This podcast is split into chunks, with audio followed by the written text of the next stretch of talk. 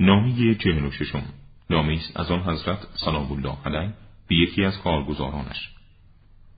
اما پس از حمد و ثنای خداوندی تو نزد من از کسانی هستی که برای برپا داشتن دین و ریشکن کردن تکبر گنهکار از او یاری می جویم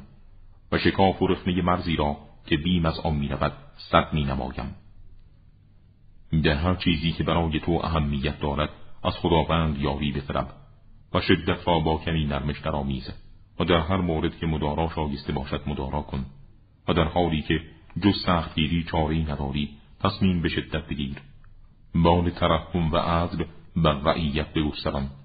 برای آنان گشاد رو باشه و با نرمش رفتار کن